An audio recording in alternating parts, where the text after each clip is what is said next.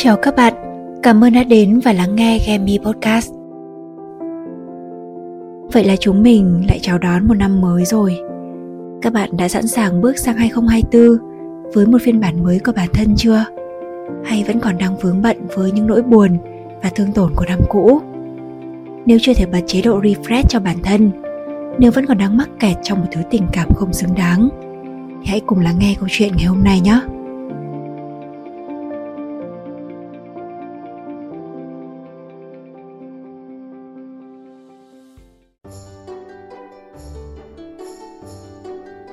Đã bao giờ mà các bạn trải qua cái cảm giác thất tình nhiều lần trong cùng một mối quan hệ chưa?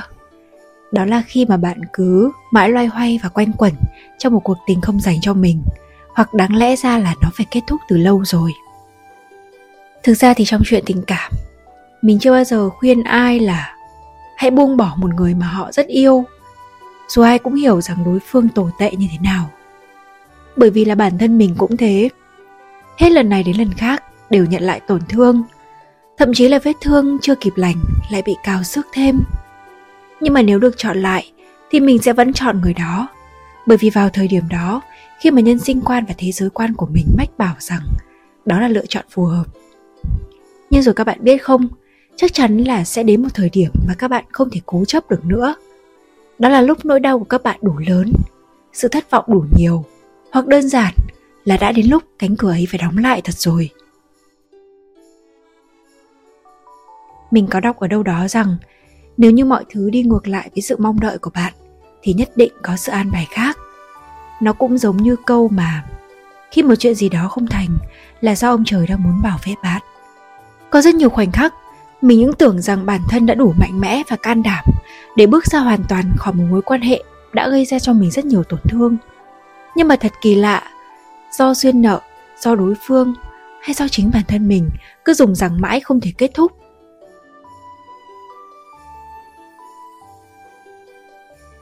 2023 Sau 3 năm vật lộn với tam tai, Lại đến một năm thái tuế đầy bất ổn.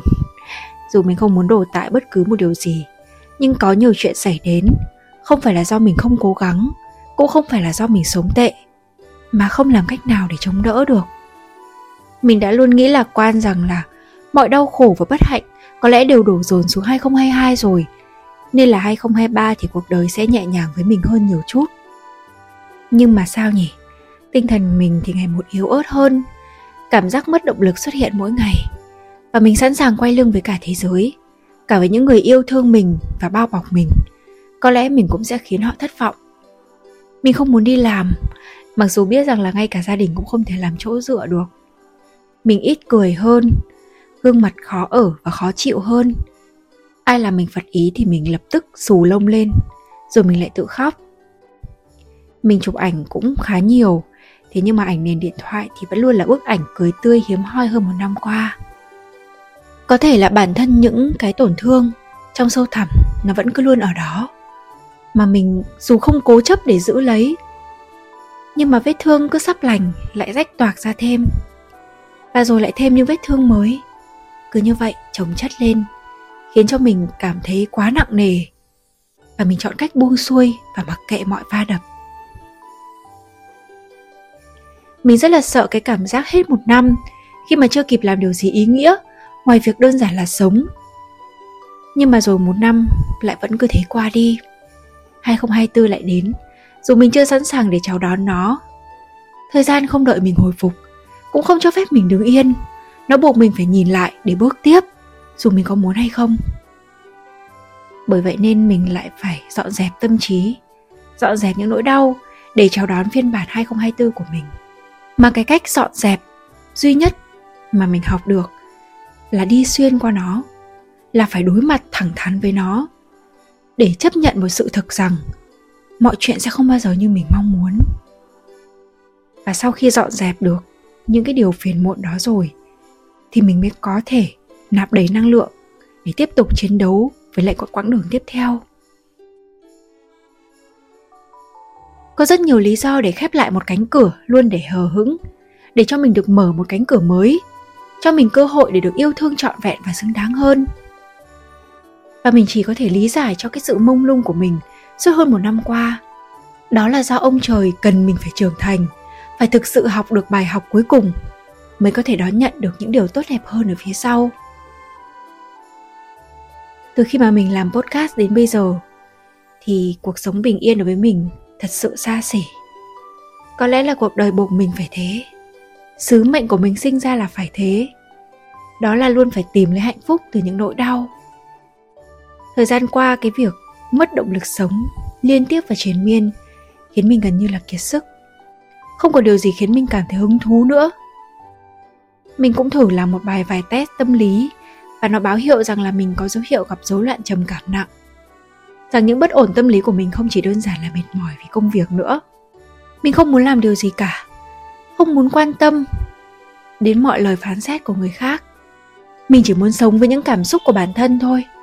Thế nên chắc chắn ít nhiều cũng sẽ khiến người khác cảm thấy bị tổn thương. Để mình đọc cho các bạn nghe một đoạn.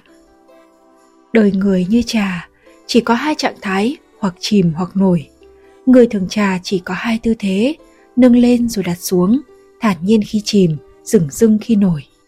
Đời người, bởi vì để tâm cho nên khổ sở, bởi vì nghi hoặc cho nên tổn thương, bởi vì xem nhẹ cho nên vui vẻ, bởi vì rừng dưng cho nên hạnh phúc. Đời người như trà, đầu tiên là vị đắng, kế đến là chút ngọt, cuối cùng là dư vị còn vương lại nơi đầu lưỡi. Quy luật nhân sinh cũng chỉ có thế mà thôi. Vậy thì điều gì còn vương lại trong lòng chúng ta? Sau khi kết thúc một mối quan hệ mình hy vọng là cả bạn và mình đều kết thúc mọi chuyện bằng sự nhẹ nhàng nhất có thể. Chứ đừng là hận thù, cũng đừng là lưu luyến, bởi vì giữ lại điều gì cũng sẽ khiến cho lòng mình nặng thêm. Biết buông bỏ đúng lúc là tha thứ cho người khác và giải thoát cho chính mình. Ngừng đặt hy vọng vào những điều mơ hồ thì chính bạn mới có thể sống thanh thản được. Hãy luôn nhớ rằng, nâng lên được thì cũng đặt xuống được. Mong rằng chúng mình đều có thể tìm được cho mình một cánh cửa phù hợp và một sự an bài khác tốt đẹp hơn.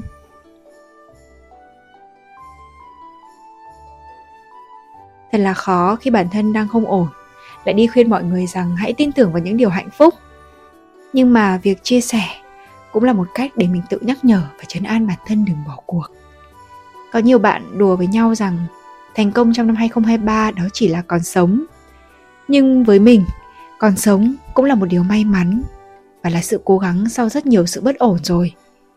Và mình cũng mong rằng là khi mọi thứ rơi xuống đáy vực, nghĩa là qua cơn bĩ cực đến hồi Thái Lai, rằng sẽ có một cú hích nào đó cho mình đủ động lực để vươn lên rực rỡ như đã từng. Và để kéo chính mình ra khỏi vũng lầy thì chỉ có mong đợi vào sự thay đổi và ý chí của bản thân mình thôi không một lời khuyên nào có giá trị hơn sự tỉnh ngộ của bản thân cả chúc chúng mình sẽ có một năm 2024 khởi sắc hơn, bình an và đủ mạnh mẽ để không buông xuôi trước bất cứ điều gì. Hãy luôn nhớ bản thân mình là quý giá nhất. Mọi sự lựa chọn đều hãy vì bản thân mình và vì những người luôn yêu thương chúng mình nữa nhé.